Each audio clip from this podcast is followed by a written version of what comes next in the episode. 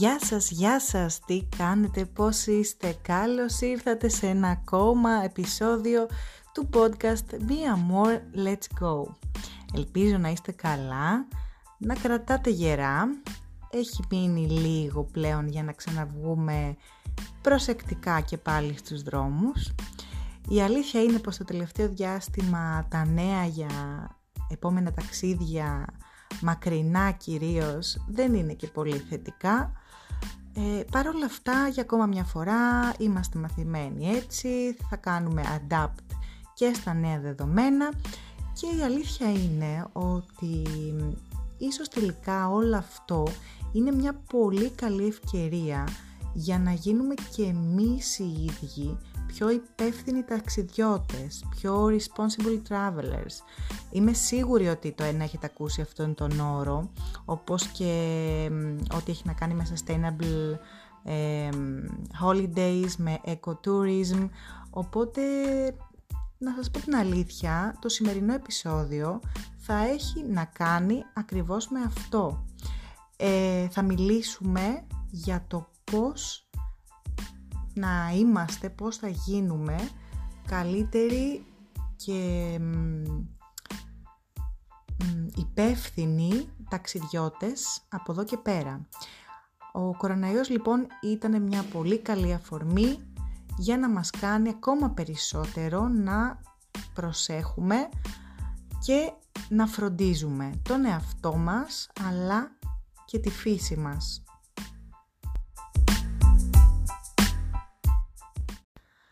Και ξέρω πολύ καλά ότι το να αρχίσουμε να λέμε go green είναι εύκολο, είναι, ακούγεται πολύ απλό, αλλά στην πραγματικότητα όταν μπούμε στη διαδικασία να αρχίσουμε να εφαρμόζουμε κάποια πράγματα, κυρίως στα ταξίδια μας, ε, εκεί τα πράγματα δυσκολεύουν. Δεν είναι εύκολο να είσαι 100% eco-friendly σε μια ταξιδιωτική πραγματικότητα η οποία ε, περιβάλλεται από πτήσεις ατελείωτες, από πλαστικό, δεν είναι εύκολο. Παρόλα αυτά, ε, προσωπικά ως full-time traveler που γνωρίζω πολύ καλά πως η χρήση που κάνω, όλες αυτές οι πτήσεις ε, που χρησιμοποιώ, που βρίσκομαι, ε, όλα τα ταξίδια με αυτοκίνητα, αεροπλάνα, πλοία, ουσιαστικά με όλα αυτά που κάνω βοηθάω τελικά στη μόλυνση του περιβάλλοντος.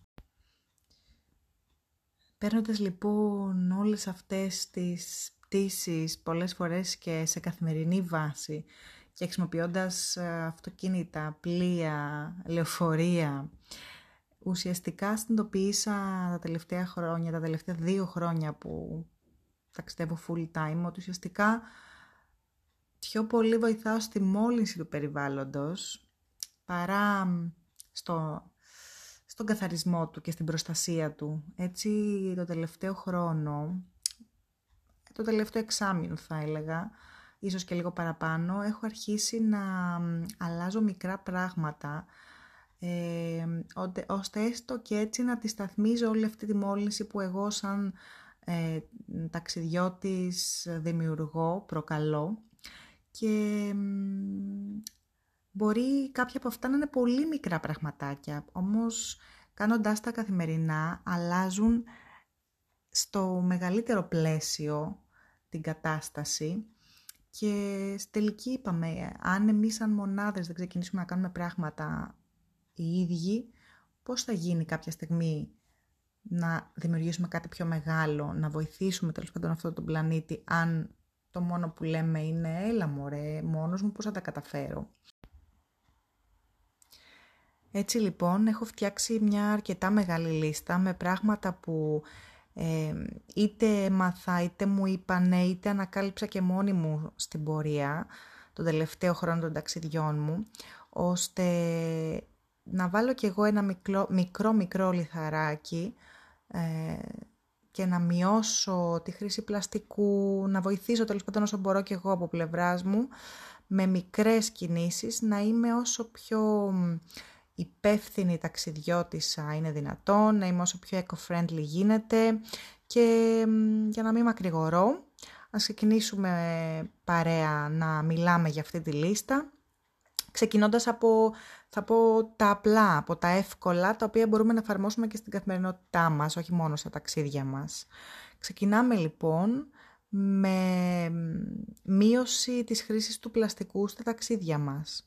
Ε, ξεκινώντας με το να αγοράσουμε ένα ποτήρι από μπαμπού, ώστε να μειώσουμε τη χρήση του πλαστικού ε, ή των χαρτινών πορτιριών on the go από τα take away.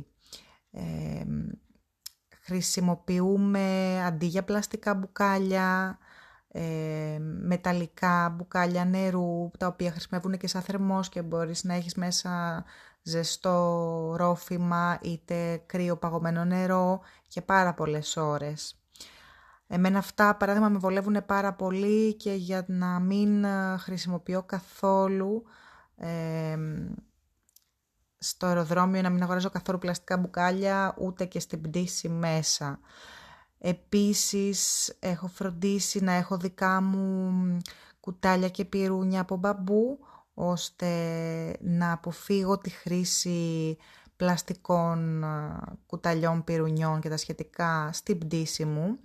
Αυτό σημαίνει ότι δεν ανοίγω όταν μου δώσουν το κουτάκι με το φαγητό ή οτιδήποτε το δίσκο, δεν ανοίγω ποτέ αυτό το πλαστικό πραγματάκι που έχει μέσα όλα αυτά πυρούνια, μαχαίρια και, όλα, και τα σχετικά.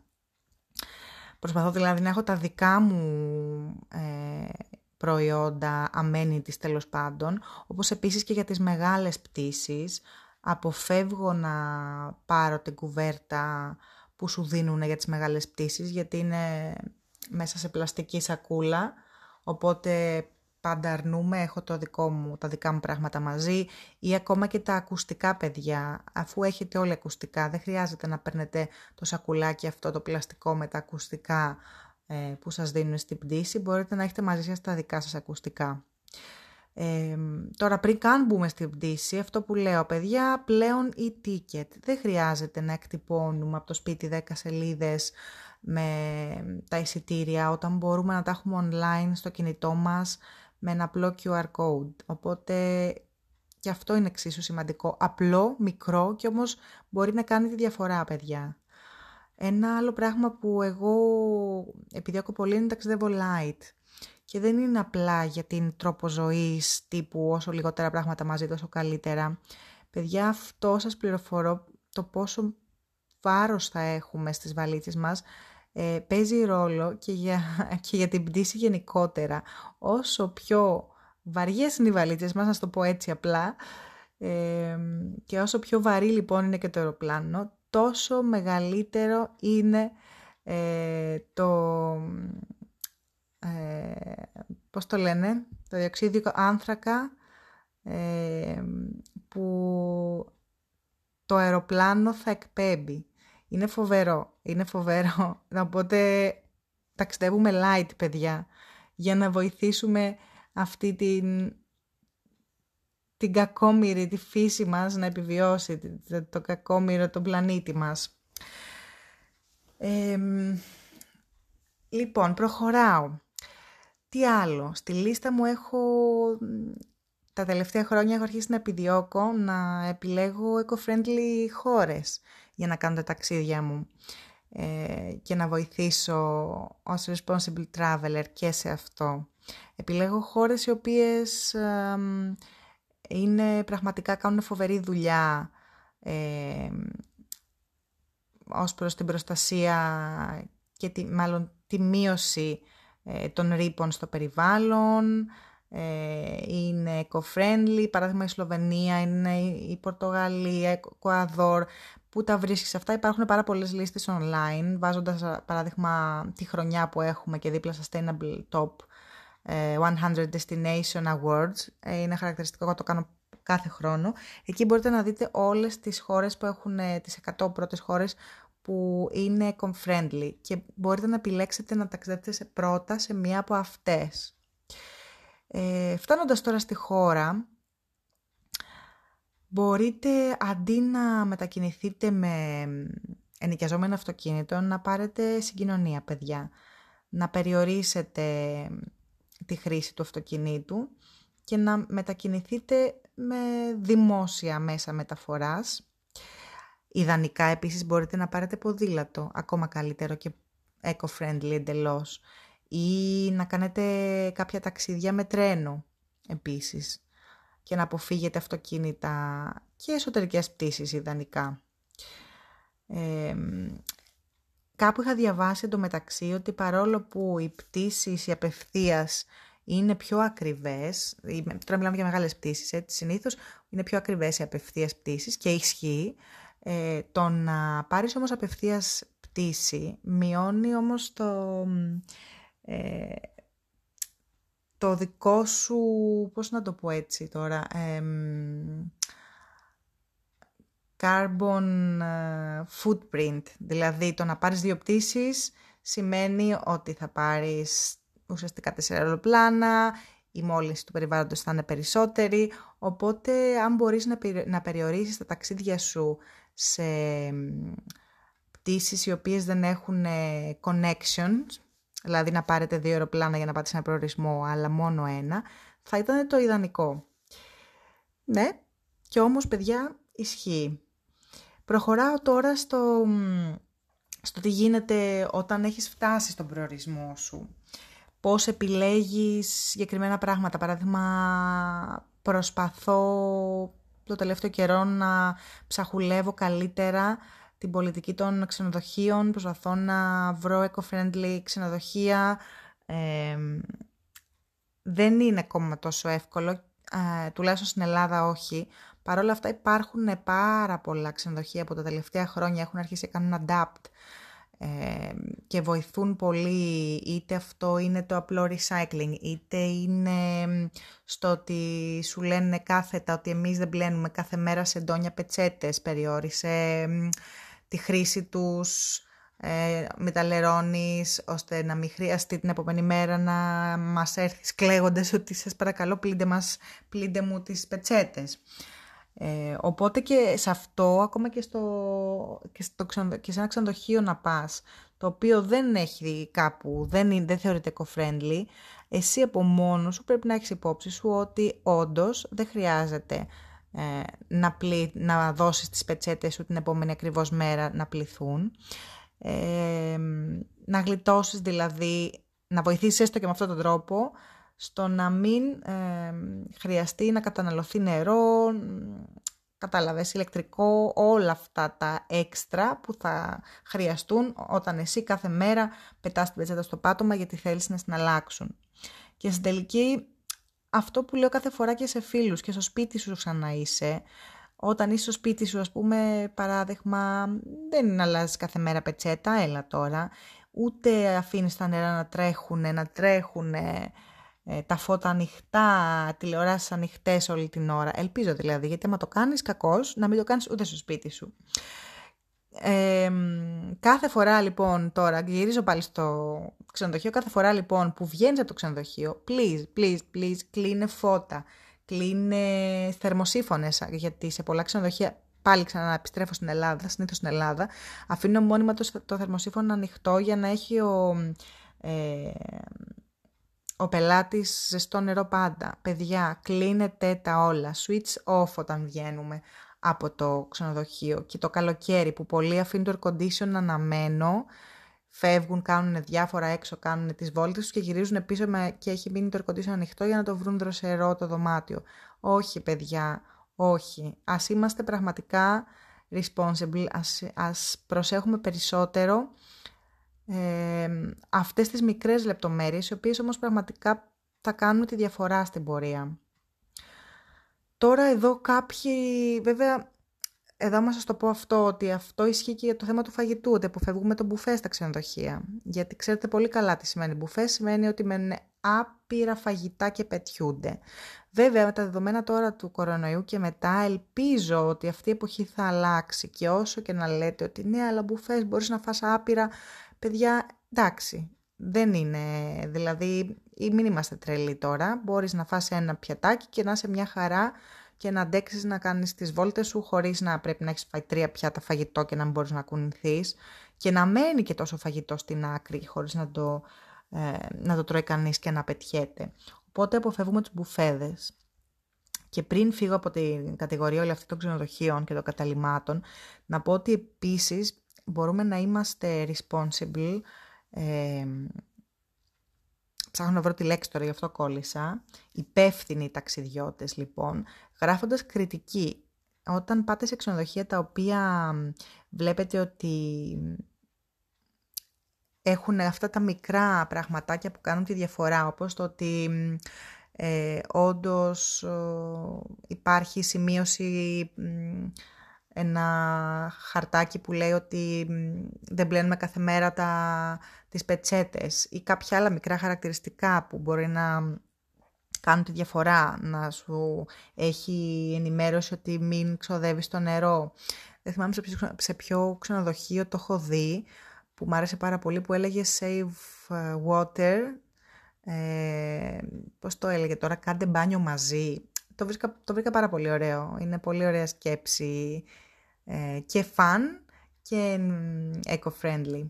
Οπότε δεν είναι κακό να γράφουμε κριτική. Ακόμα και αν έχουμε να πούμε κάτι αρνητικό, αν το πούμε με ωραίο τρόπο, είναι καλό γιατί μαθαίνουν και τα ξενοδοχεία ε, και εξελίσσονται και γίνονται και αυτά σιγά σιγά eco-friendly και πρέπει να γίνουν όσα δεν έχουν γίνει ακόμα.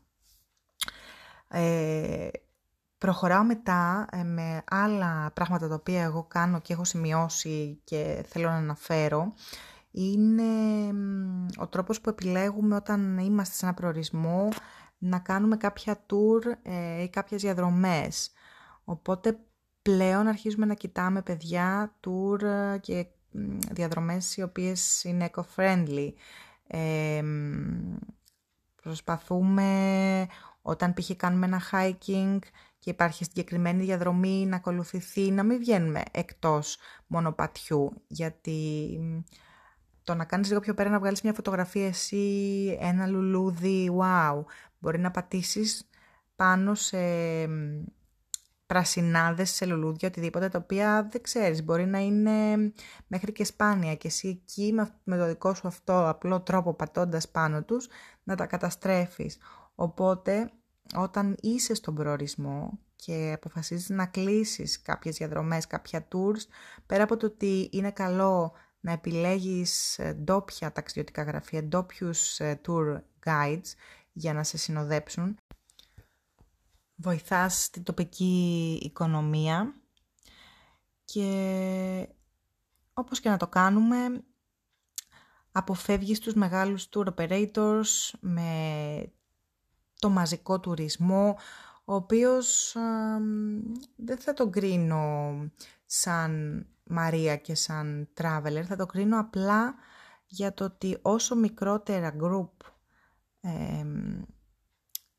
υπάρχουν και όσο, σε μικρό, και όσο επιλέγεις να ταξιδεύεις με μικρότερα group ανθρώπων, με λίγους ανθρώπους, το πάλι το γνωστό αυτό ε, footprint που λέμε, το αποτύπωμά μας, το οικολογικό, ε, διαφέρει πάρα πολύ και πώς να το πω αλλιώς με ακόμα πιο απλά λόγια, γιατί τώρα πολλές φορές αυτό το footprint, eco, δεν ξέρω τι μπορεί να μας μπερδέψει.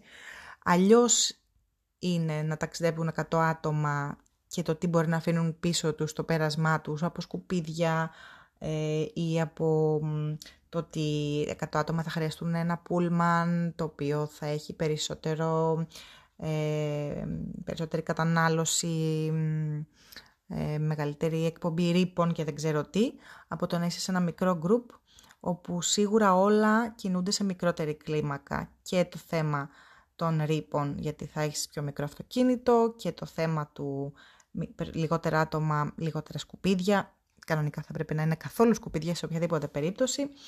Τέλος πάντων, προχωράω όμως. πράγματα που επίσης κάνω πολλές φορές όταν πηγαίνω σε κάποια μέρη και βέβαια πάντα ανάλογα και την περιοχή έχω πάρει και μια δεύτερη γνώμη από, από locals, από ντόπιους ή από εταιρείες που βρίσκονται σε εκείνη την περιοχή που κινούμε.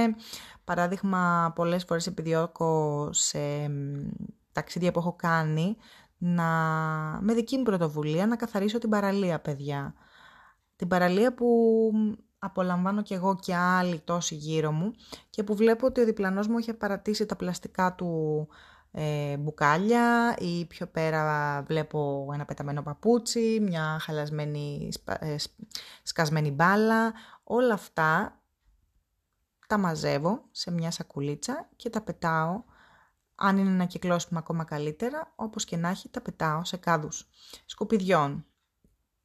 Αντίστοιχα, ε, παραμένοντας στο κομμάτι παραλία και θάλασσα, από πέρυσι έχω ξεκινήσει να χρησιμοποιώ συγκεκριμένο αντιλιακό από συγκεκριμένη εταιρεία, όπου ουσιαστικά τα συστατικά του συγκεκριμένου αντιλιακού δεν καταστρέφουν ε, τα κοράλια και δεν δημιουργούν γενικότερα ρήπανση στη θάλασσα. Τα περισσότερα αντιλιακά ε, το κάνουν αυτό. Έχουν μέσα κάποιες ουσίες οι οποίες ε, κάνουν ζημιά ε, στο, στη θάλασσα, στους οργανισμούς, στα,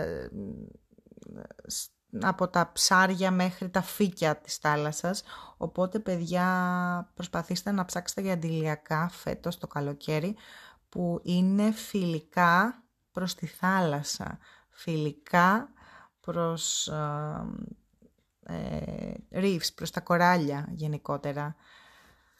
Ε, είναι πολύ σημαντικό. Ε, κάτι άλλο που έχω σημειώσει και θέλω να σας αναφέρω ε, είναι ότι σε κάποια από τα ταξίδια που έχω κάνει, ένα από τα, δεν θα το πω tours, ένας από τις δραστηριότητες που είχα επιλέξει να κάνω είναι πάντα με ομάδα ε, ανθρώπων που γνωρίζουν να φυτέψουμε δέντρα. Δεν είναι ότι πήρα ένα δεντράκι και πήγα και το φύταξα κάπου μόνη μου στη μέση του πουθενά. Έχοντας συνεννοηθεί και έχοντας επιλέξει να πάρω ένα τέτοιο tour σε ένα ταξίδι που έκανα, ε, φύτεψα δέντρο και αυτό είναι μια πάρα πολύ όμορφη κίνηση. Και επίσης υπάρχουν και πολλά site online τύπου Plant a Tree που μπορείς να ουσιαστικά πληρώσεις κάτι και να φυτέψουν ένα δέντρο ε, για σένα σε κάποια άκρη του πλανήτη και πολλοί ταξιδιώτες, πολλοί bloggers στο εξωτερικό το κάνουν και όλας ε, για κάθε πτήση που παίρνουν φροντίζουν να φυτεύουν και ένα δέντρο. Δηλαδή δίνουν κάτι πίσω στην μαμά φύση που με τον τρόπο τους, με την πτήση που παίρνουν την ε, μολύνουν, οπότε φυτεύοντας ένα δέντρο νιώθουν ότι δίνουν κάτι πίσω και είναι για μένα πολύ όμορφη ενέργεια.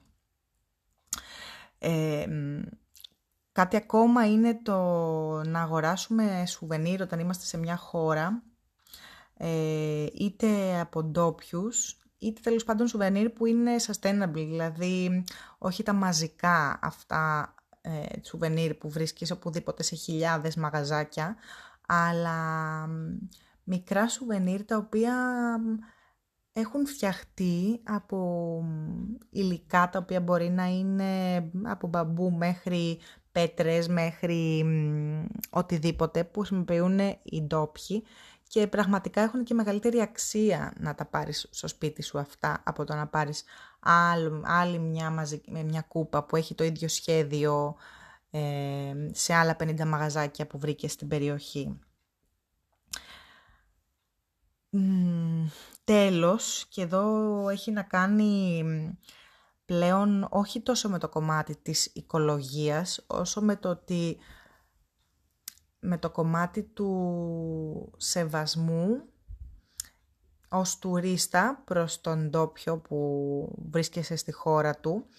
Και εδώ πάλι χωράει η λέξη responsible υπεύθυνος ταξιδιώτης, γιατί το responsible δεν έχει να κάνει μόνο με το να είσαι υπεύθυνος απέναντι προς το περιβάλλον, αλλά και απέναντι ε, στον πολίτη της χώρας που επισκέφτεσαι. Εδώ έχω να πω ότι πάντα, πάντα, πάντα έχω στο μυαλό μου ότι όταν ταξιδεύω σε μια χώρα πρέπει να σέβομαι ε, το λαό της, να σέβομαι τις συνήθειές του, τα έθιμά του και να μην τα προσβάλλω γιατί εγώ είμαι ο επισκέπτης στη χώρα τους και εγώ θα πρέπει να κάνω adapt στη δική τους πραγματικότητα. Ε, αποφεύγω όλες αυτές τις, ε, όλες αυτές τις περιπτώσεις που σου λένε έλα στο τάδε ορφανοτροφείο να δεις τα παιδάκια που δεν έχουν γονείς. Θέλει παιδιά πάρα πολύ καλό ψάξιμο πριν πάτε σε όλα αυτά και πριν δώσετε τα λεφτά σας ή τις καραμέλες ε, σε τέτοια ορφανοτροφία γιατί τις περισσότερες φορές είναι καθαρά σαν δεν ξέρω πώς να το περιγράψω για να δει ο τουρίστας και αυτό δεν είναι ok καθόλου καλό. Ε, διαφωνώ κάθετα, οπότε θέλει πολύ καλό ψάξιμο πριν πάτε σε κάτι τέτοιο. Όπως και σε όλα αυτά τα sanctuaries και τα ε, που φυλάνε τέλος πάντων ελέφαντες, που φυλάνε ζώα ε, και εσύ πας ε, εκεί να τα δεις από κοντά και να ανέβεις στην πλάτη τους. Όχι παιδιά, όχι. Όλα αυτά τα ζώα είναι εκεί, καταπιέζονται. Ε, τις περισσότερες φορές οι συνθήκες ε, που βρίσκονται εκεί δεν είναι καλύτερες δυνατές και εσείς ε, πηγαίνοντας εκεί και βγάζοντας φωτογραφίες, ανεβαίνοντας πάνω τους και δίνοντας τα λεφτά σας, ίσα ίσα, όχι, δεν κάνετε κάτι καλό, ίσα ίσα ε, δημιουργείται μια κατάσταση η οποία συνεχίζεται χρόνια και εκτίθονται όλα αυτά τα ζώα σε άθλιες συνθήκες, σε ανθρώπους που δεν τα προσέχουν, δεν τα αγαπούν και απλά τα έχουν εκεί ώστε να πάει ο τουρίστας να τα φωτογραφίσει και να ανέβει πάνω τους. και τέλος αυτό που για κάποιους μπορεί να μην φανεί σημαντικό, αλλά εγώ το θεωρώ πάρα πολύ σημαντικό και το ότι το έφυσα τελευταίο δεν έχει να κάνει ότι είναι τελευταίο σε σημαντικότητα, αλλά για μένα ίσως είναι το πιο σημαντικό κλείνοντας να μείνει αυτό στο μυαλό, ε, το θέμα των φωτογραφιών. Παιδιά, ε, πολλές φορές πηγαίνουμε σε μέρη συγκλονιστικά, τα οποία δεν έχουν εκτεθεί στον τουρισμό, και πάμε και ανεβάζουμε φωτογραφίες, βάζουμε geolocation και όλα αυτά. Ε, να σας πω κάτι, δεν χρειάζεται παντού να βάζουμε το location της τοποθεσίας. Ας κρατήσουμε κάποια μέρη όσο πιο παρθένα γίνονται, μακριά από το μαζικό τουρισμό.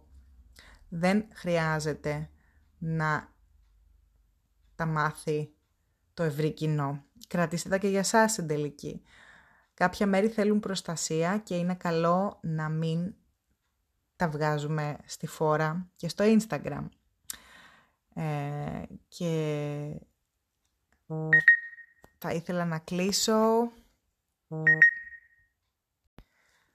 Θα ήθελα λοιπόν να κλείσω ε, με το τελευταίο και σημαντικότερο για μένα, στο κομμάτι των φωτογραφιών επίσης, το ότι πρέπει να σεβόμαστε τους ντόπιου και τους ανθρώπους του κάθε μέρους και το ότι θέλουμε να βγάλουμε φωτογραφίες και να αποτυπώσουμε κάθε στιγμή, θέλουμε να αποτυπώσουμε εκείνο το συγκλονιστικό βλέμμα, το πρόσωπο, τα παιδάκια που παίζουν. Θα πρέπει να τους αντιμετωπίσουμε υπεύθυνα και τις περισσότερες φορές ζητώντας τους ευγενικά να τους φωτογραφίσουμε. Είναι άνθρωποι, όπως όλοι μας είμαστε άνθρωποι και όπως και εσύ δεν θα ήθελες να κάθεσαι σε ένα παγκάκι και να τρως και να έρθει κάποιος απέναντί σου και να σε φωτογραφίσει χωρίς να σε ρωτήσει, έτσι και οπουδήποτε και να πηγαίνουμε, σε οποιαδήποτε άκρη του πλανήτη και να πηγαίνουμε, το λιγότερο που μπορούμε να κάνουμε είναι να ρωτήσουμε ευγενικά αν θέλουν να τους φωτογραφίσουμε. Να μην το κάνουμε στα κρυφά ή να μην το κάνουμε στα μούτρα τους χωρίς να τους ρωτήσουμε. Και ακόμα πιο ωραίο για μένα είναι το να ζητήσεις να βγάλεις μια selfie μαζί τους. Γιατί έτσι γίνεσαι πιο πολύ involved, σπάς τον πάγο με ένα χαμόγελο και μια αγκαλιά, γιατί για να βγάλετε μια selfie πρέπει να είστε δίπλα-δίπλα. Και νομίζω ότι τελικά η ανάμνηση είναι ακόμα πιο όμορφη το να έχεις μια selfie με τον ντόπιο στην άλλη άκρη του κόσμου. Κάπου εδώ θα κλείσω και το σημερινό μας επεισόδιο για Eco-Friendly Travelers. Ελπίζω να κρατήσατε κάποια από αυτά που σας είπα και να σημειώσατε. Ετοιμάζω και σχετικό blog post γιατί νομίζω ότι αξίζει να υπάρχουν και γραπτός κάπου, ε, μιας και εξαιτίας του συγκεκριμένου του σημερινού podcast κατάφερα και εγώ να κρατήσω σημειώσεις και να τα φτιάξω έτσι σαν μια λίστα όλα μαζί, όλα αυτά τα πράγματα που κάνω και που θα ήθελα να κάνω σε κάποιες περιπτώσεις και πιο εντατικά. Ε, έτσι λοιπόν με το καλό όταν ξαναβγούμε ε, στους δρόμους και αρχίσουμε ξανά τα ταξίδια μας και εντός Ελλάδας αλλά και εκτός, καλό είναι να έχουμε υπόψη μας αυτά τα μικρά, μικρά, τα περισσότερα είναι και εύκολα πράγματα, ώστε να γίνουμε λίγο πιο υπεύθυνοι και εμείς σαν ταξιδιώτες και να ε, ταξιδεύουμε έχοντας στο μυαλό μας ότι πρέπει να περνάμε ωραία και αξίζει να περνάμε ωραία, αλλά παράλληλα δεν πρέπει να υποφέρει και το περιβάλλον εξαιτίας μας. Οπότε αυτό. Ταξιδεύουμε όσο πιο προσεκτικά, πιο υπεύθυνα και eco-friendly γίνεται. Σας χαιρετώ, να έχετε μια υπέροχη εβδομάδα. Τα λέμε την επόμενη Παρασκευή ή το επόμενο σουκού. Bye bye!